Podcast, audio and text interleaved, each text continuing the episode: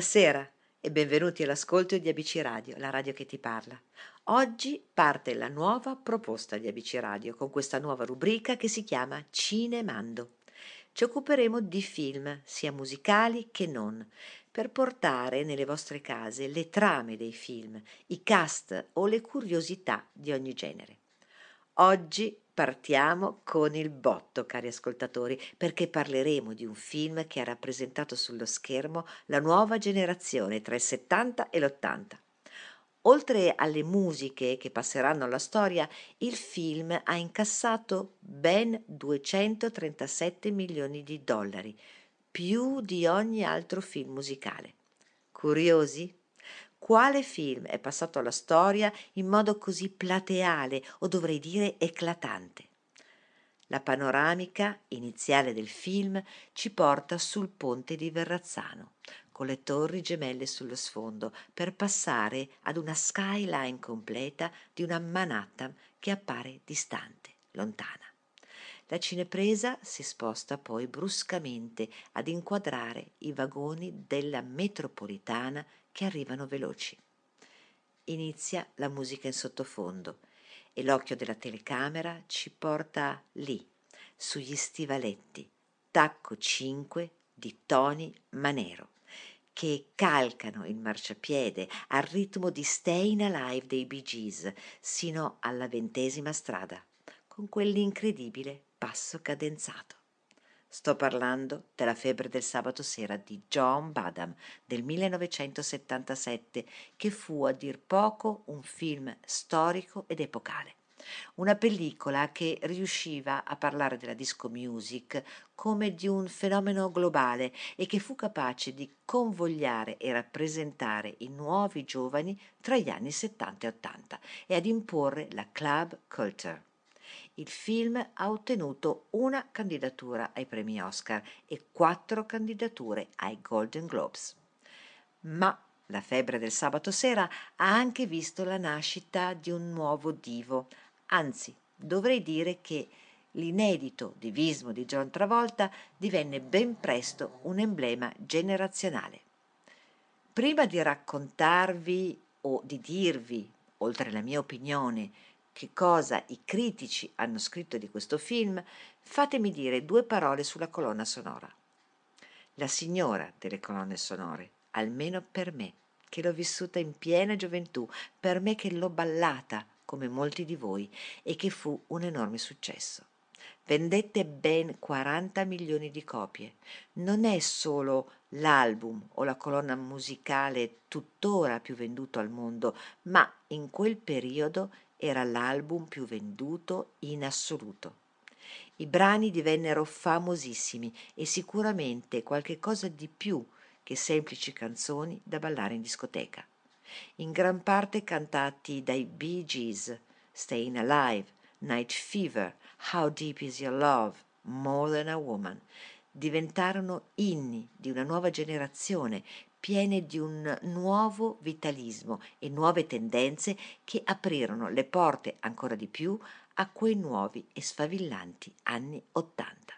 Quelle musiche che le radio di tutto il mondo hanno mandato in onda per molti anni, anche dopo l'uscita del film.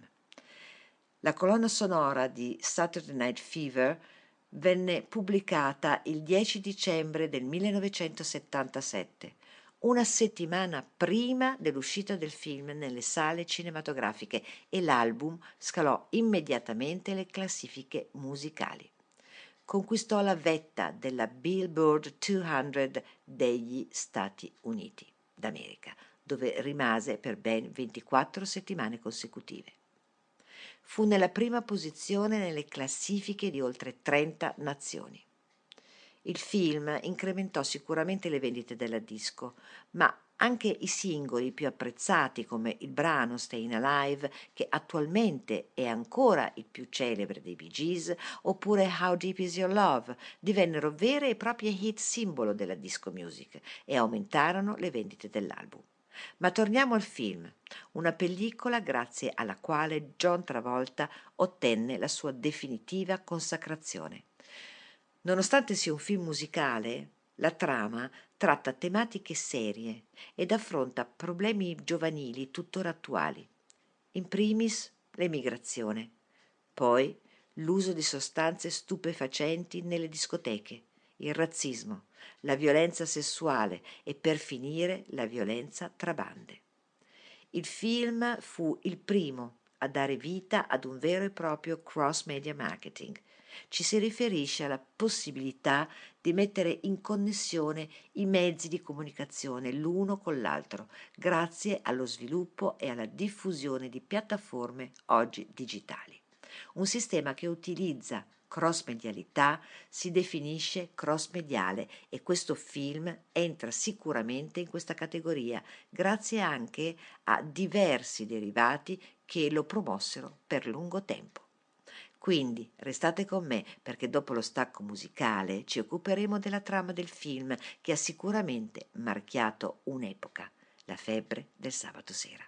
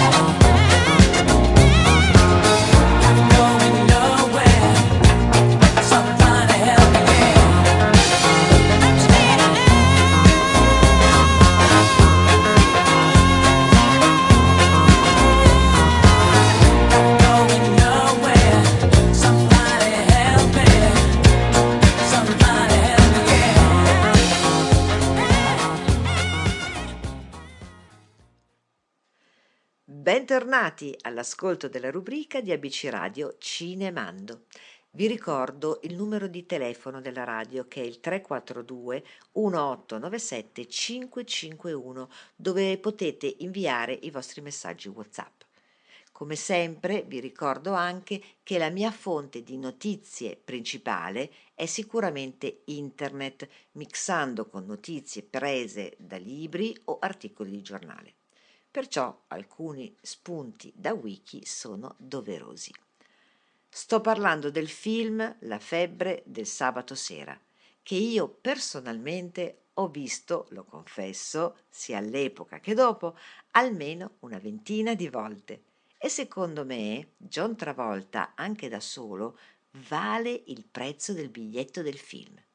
Perciò sono d'accordo con Morando Morandini, critico cinematografico che parla di Travolta come un fenomeno da guardare che ha l'energia, la fierezza, l'eleganza vistosa di un torero portata con disinvoltura.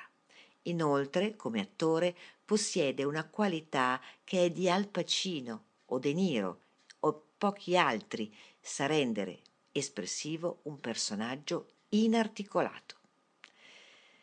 Siamo negli anni 70 a New York, nello specifico a Brooklyn, dove Anthony Manero, detto Tony, un ragazzo diciannovenne di origini italiane, vive la sua vita. Tony non ha un carattere semplice, anzi, ha un carattere superficiale, impulsivo ed estroverso, un ragazzo che di giorno lavora come commesso in un negozio di vernici Tony non si lascia certo mettere i piedi in testa, però, infatti frequenta un gruppo di connazionali con i quali scatena non poche risse con le bande rivali ed in particolare con i Barracudas, un gruppo di portoricani. Compie bravate e spesso approfitta della loro ingenua e dolce amica Annette.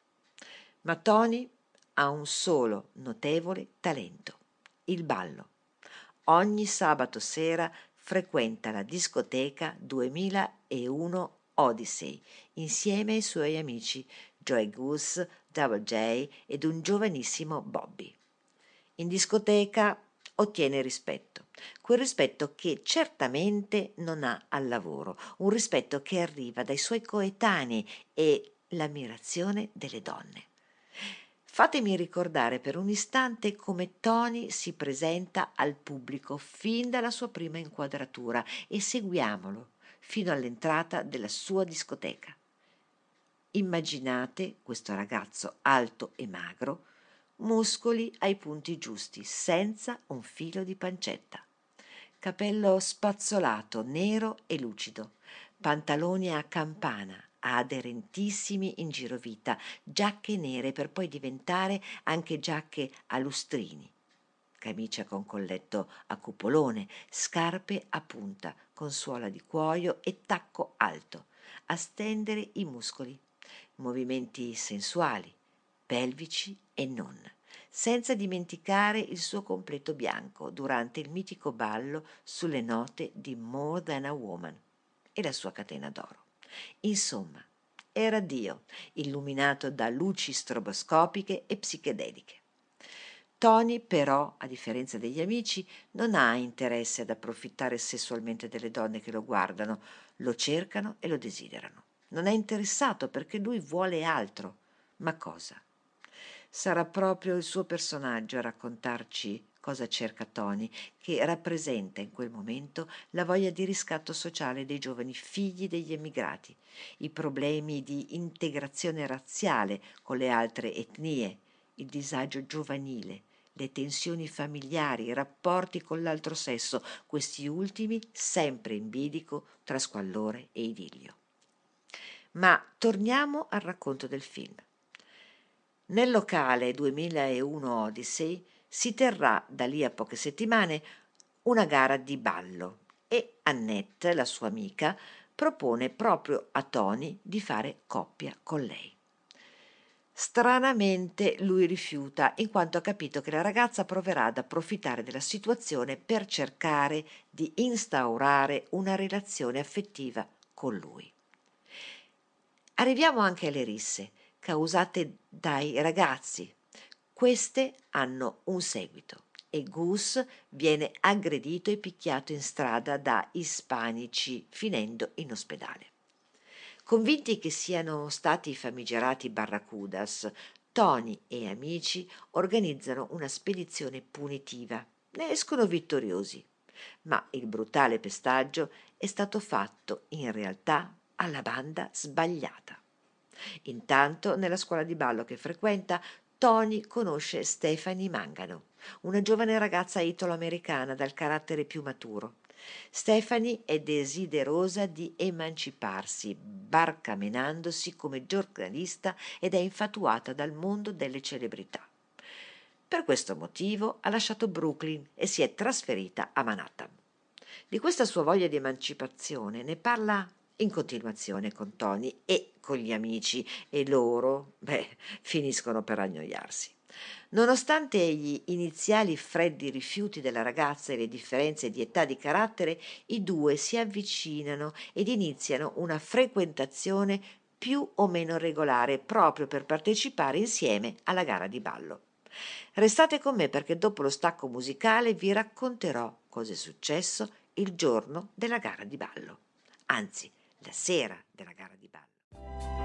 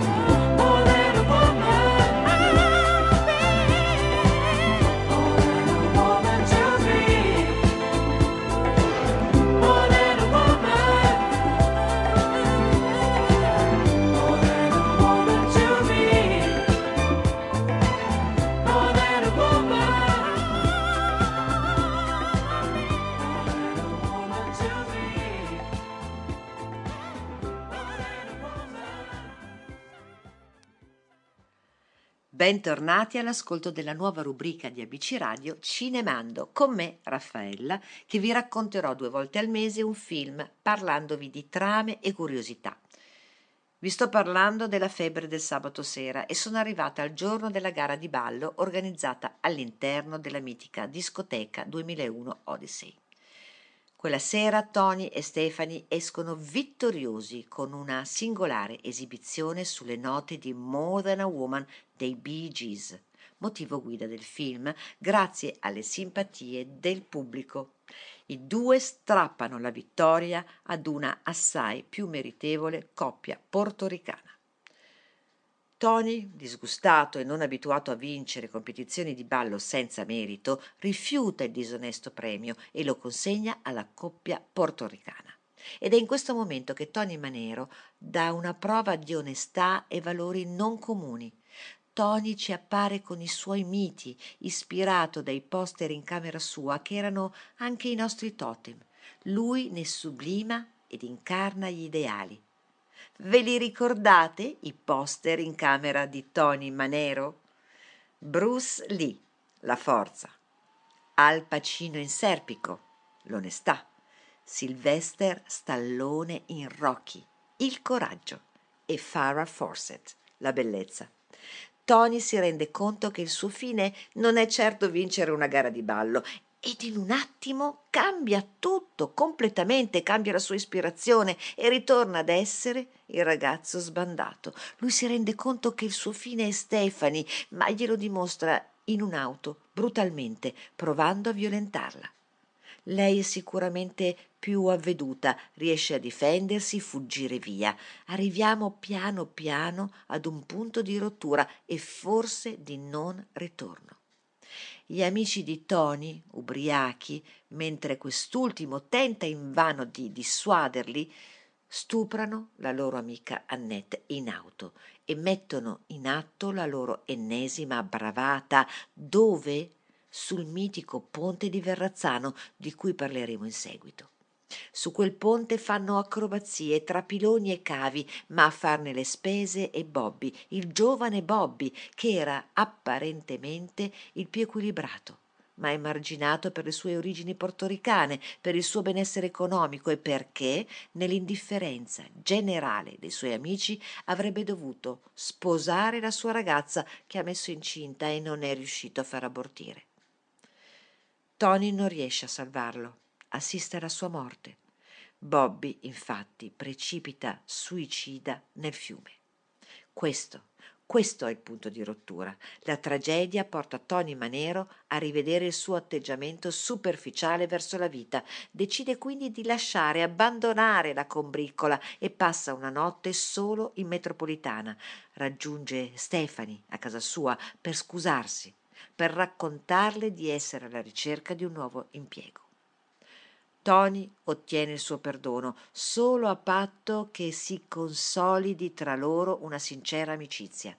Restate con me perché dopo lo stacco musicale vi parlerò di altri risvolti del film.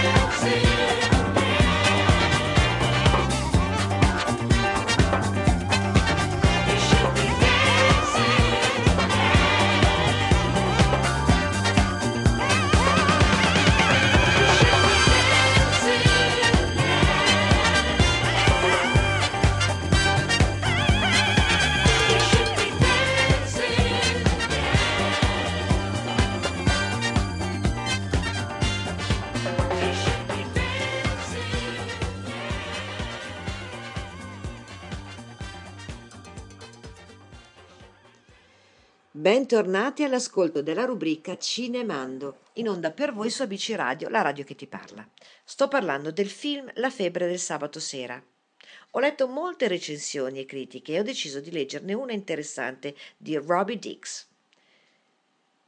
Come ben dice Wiki, se anche quel che ti rimane a distanza di oltre 43 anni sono le musiche, le danze, l'esaltazione per il mito di Tony e delle piste da ballo, questo film, rivisto con occhio adulto, produce sorprese di notevole spessore. Dobbiamo valutarne anche il contesto storico era un momento ben preciso della nostra vita. Il film uscì nelle sale a due anni dalla fine della guerra del Vietnam, quando ci fu una sorta di sbandamento dei movimenti giovanili e persino di quelli terroristici che nel rifiuto di quella politica colonialistica e guerrafondaia trovavano ragione d'essere. Restavano inalterati il problema del razzismo, senza mai dimenticare che gli italiani erano considerati peggio degli neri. Restava inalterato anche il problema delle rivalità tra etnie e quindi tra bande, della difficoltà a compiere un salto dal lato dimenticato della società a quello illuminato dalle opportunità e dalla ricchezza. Ed eccoci anche arrivati ad alcune inquadrature scelte da John Badham. Quante volte viene inquadrato il ponte di Verrazzano? Devi percorrerlo se a New York vuoi passare da Brooklyn a Staten Island e quindi poi ai quartieri importanti. Tony di quel ponte conosce ogni particolare, la storia, le statistiche e non sa nemmeno lui perché la cosa lo appassiona. Ci sono così tanti spunti che ho trovato per raccontarvi o descrivere la bellezza di questo film e io come sempre vi riporto quelli che leggo e ritengo più vicini alle mie impressioni, come lo è l'articolo di Fabio Menel, che ho fatto un po' anche mio.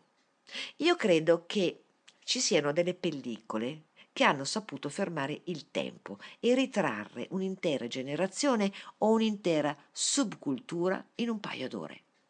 Pensiamo a film come Il laureato, Gioventù bruciata, Easy Rider o Il cacciatore. Alcuni di essi hanno avuto un successo così grande da diventare un vero e proprio manifesto per il gruppo sociale che rappresentano.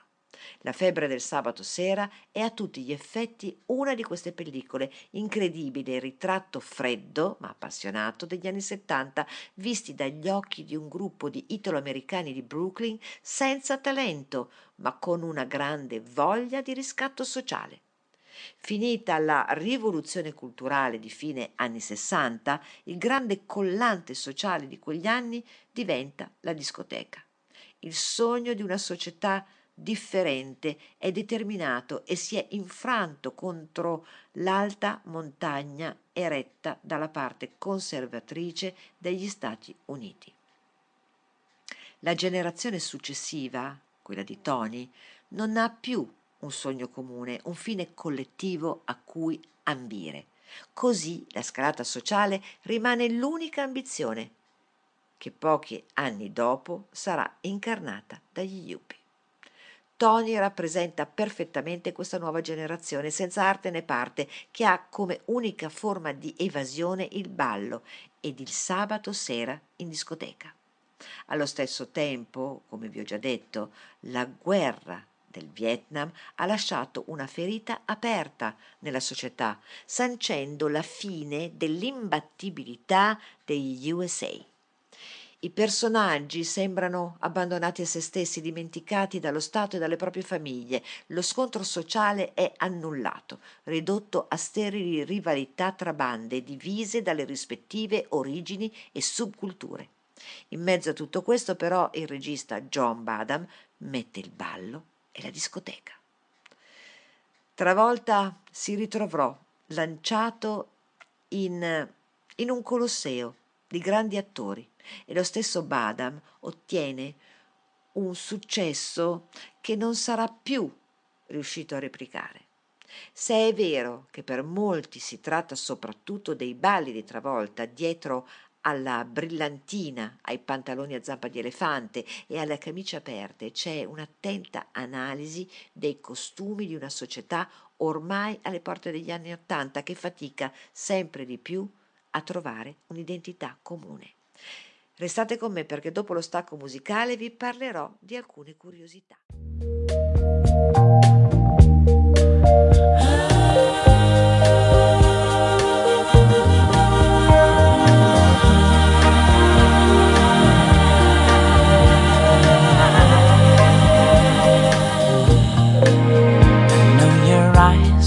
Morning sun, I feel you time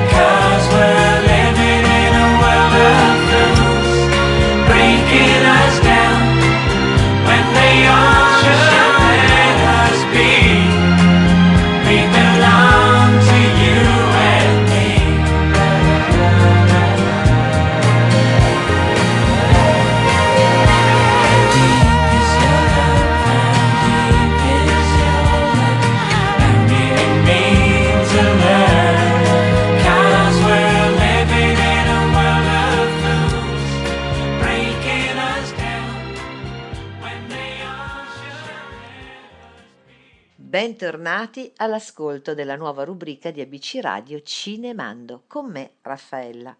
Siamo arrivati all'ultima parte di questa nuova rubrica che spero vi abbia tenuto compagnia e che sia stata di vostro gradimento. Vi ricordo ancora una volta il numero di ABC Radio dove potete inviare i vostri messaggi WhatsApp, il 342 1897 551. Potete anche inviare le vostre richieste per raccontarvi qualche film che avete amato di più. Stavo parlando della febbre del sabato sera. Ma chi è John Badham?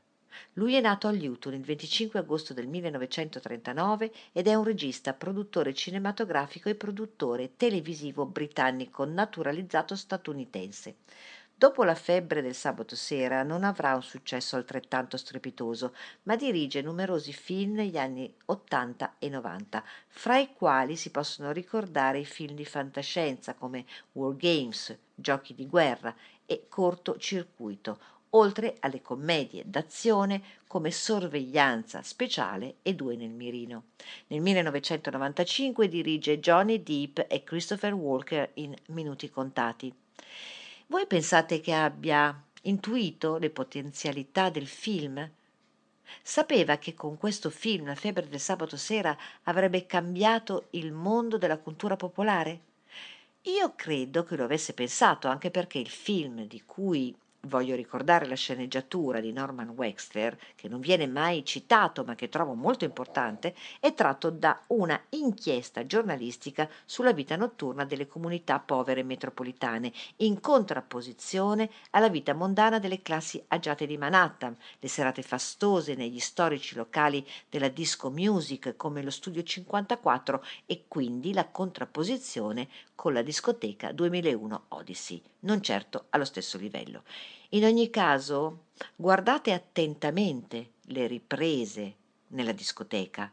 La cinepresa di Badam si muove così bene sulla pista da ballo da farci veramente intuire il fascino dell'universo disco. Il resto delle riprese si svolsero interamente a Brooklyn, nella zona sud-orientale della città, presso il ponte di Verrazzano, Bay Ridge, Sunset Park e in varie strade e luoghi della provincia. Il ponte di Verrazzano, che negli States si scrive con una sola Z, unisce Brooklyn a Staten Island e non è il più famoso di New York né il più antico, essendo stato inaugurato nel 1964, ma ha il suo grande fascino. È stato per vent'anni il ponte sospeso più lungo del mondo ed è l'affollatissimo punto di partenza della maratona di New York. Come sa benissimo il protagonista del film, il ponte è lungo 1600 metri e largo 31,5 ed è per Tony Manero un ottimo argomento di conversazione. Il cinema lo ricorda per lo più per i momenti di tenerezza tra Tony e Stephanie o per quella strafottente passeggiata in equilibrio che Tony fa davanti a una adorante Annette al ritmo di un adattamento disco di Una notte sul Monte Calvo di Mussorgsky. Davvero un po' kitsch. Riascoltatela.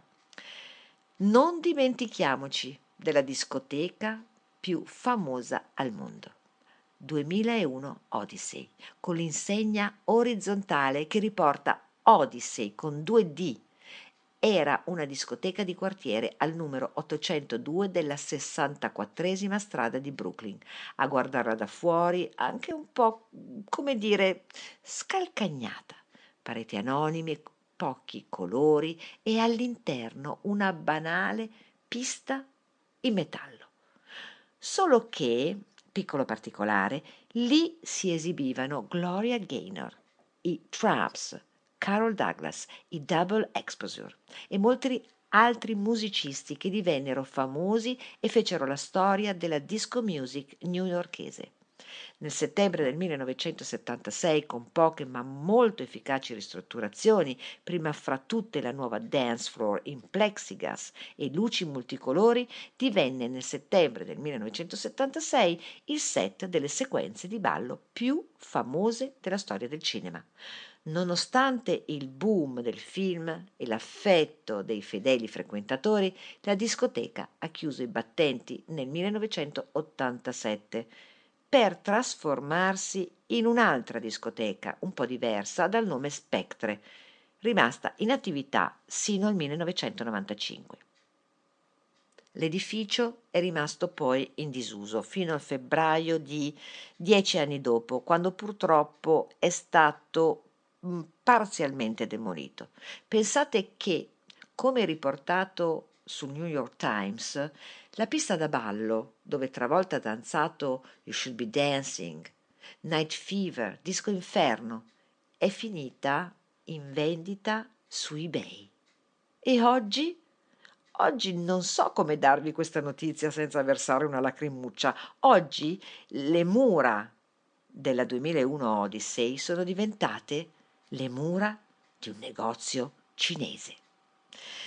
Ma torniamo per non piangere alle altre location del film, luoghi come Lenny's, dove ancora oggi è possibile mangiare un trancio di pizza al numero 1969 dell'86esima strada, oggi affiancato da un coffee shop della Starbucks così come faceva John Travolta, prima di prendere servizio nel negozio di ferramenta al numero 7305 della Quinta Avenue.